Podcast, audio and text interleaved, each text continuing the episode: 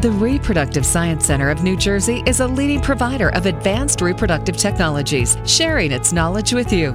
It's time for Fertility Talk with RSC NJ.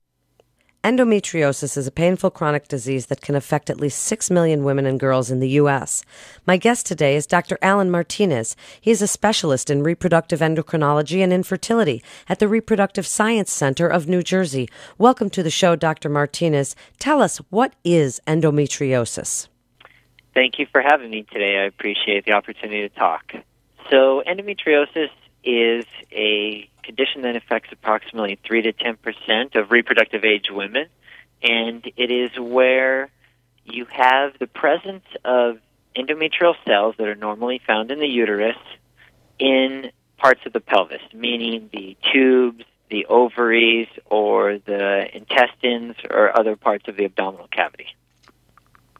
So, then what are the complications that happen if somebody is diagnosed with endometriosis?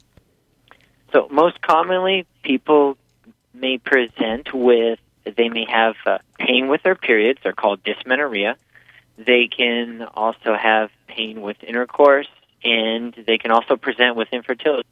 Do we know the cause, Dr. Martinez, of endometriosis?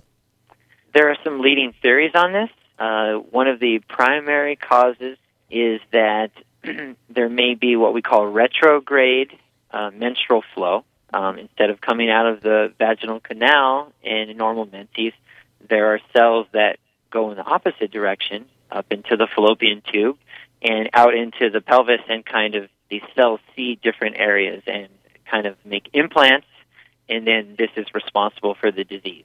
That's one theory. Another theory is that it could uh, result from um, changes in blood flow. It could be transferred um, through uh, the blood vessels themselves. And there's also another theory that uh, potentially cells in the pelvis uh, change over time into the endometriosis cells themselves. And how do you diagnose it? This is a very good question.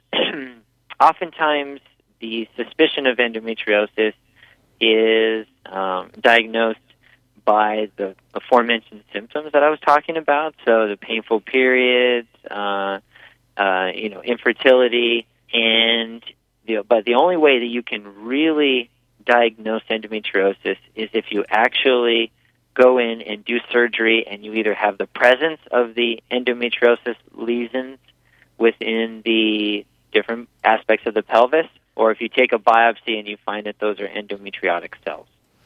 So, if a woman has endometriosis, does she also suffer from some comorbidities, things that go along with it?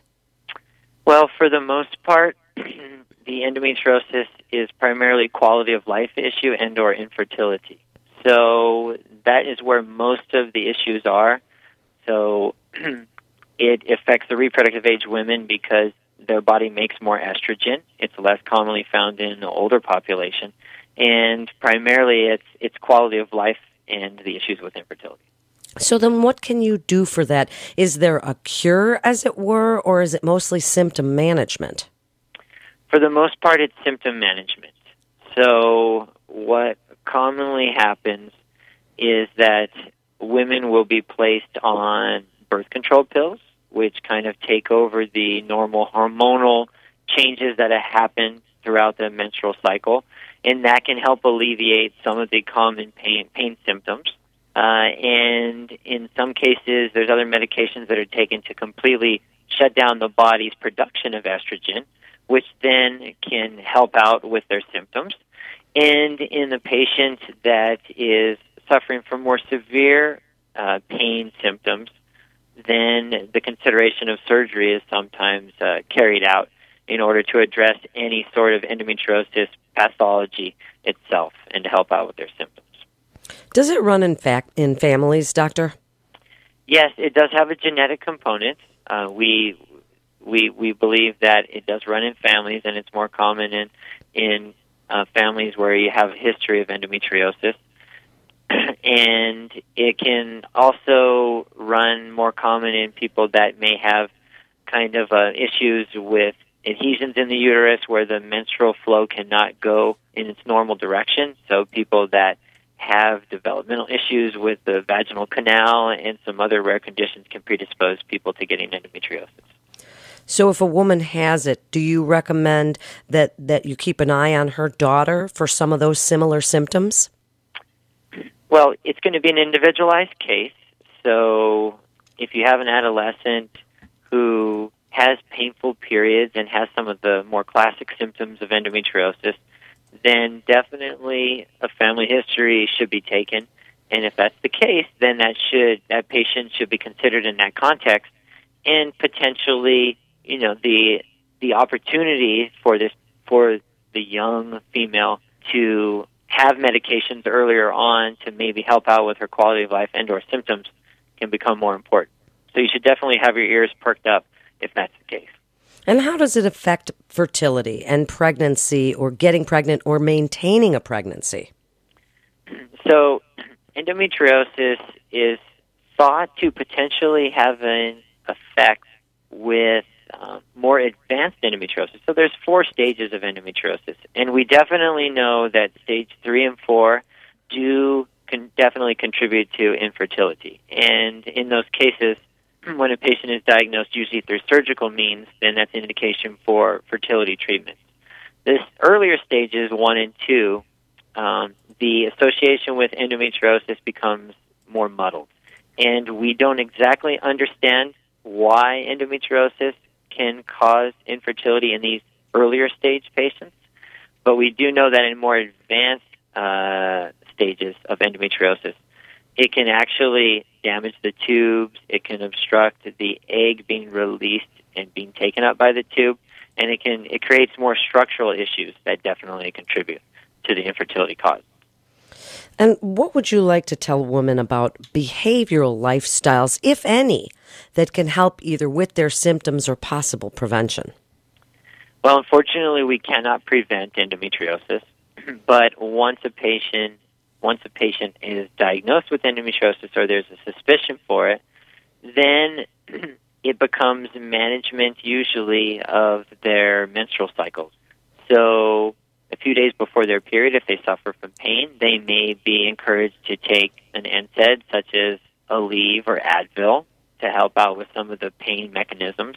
They may be placed on the birth control pills, to which can help out tremendously in patients and in in some cases they may actually be recommended for more aggressive medicines if the need be.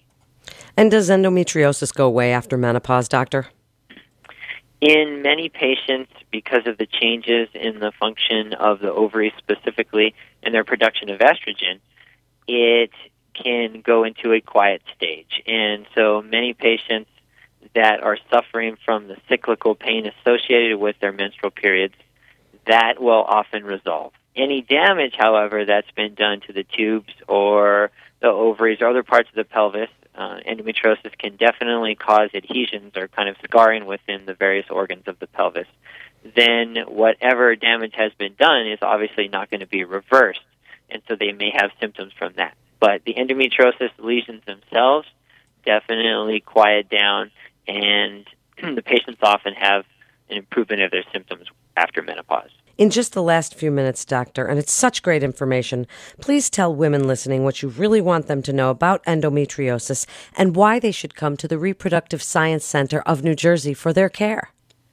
Well, here at the Reproductive Science Center of New Jersey, we are a practice that offer, offers personalized care, and we treat each, each patient individually. So if you come to our office, we sit down with you, we take a detailed history. You we have a you have a close connection with all members of the staff, and we're here to help you. So we offer the most advanced treatments if a patient would need surgery or advanced infertility treatments such as IVF. We can afford that to the patients. But we also, because of the unique nature and individualized care, often patients don't need more advanced treatments, so they may be offered more, you know, minimally invasive uh, treatment options. And within our practice, it's a warm environment. We are here to help everybody out and help patients with endometriosis and others who, you know, have a difficult quality of life. And we just want to offer our knowledge and our warm environment uh, to better your life. Thank you so much. You're listening to Fertility Talk with the Reproductive Science Center of New Jersey. For more information, you can go to fertilitynj.com. That's fertilitynj.com. This is Melanie Cole. Thanks so much for listening.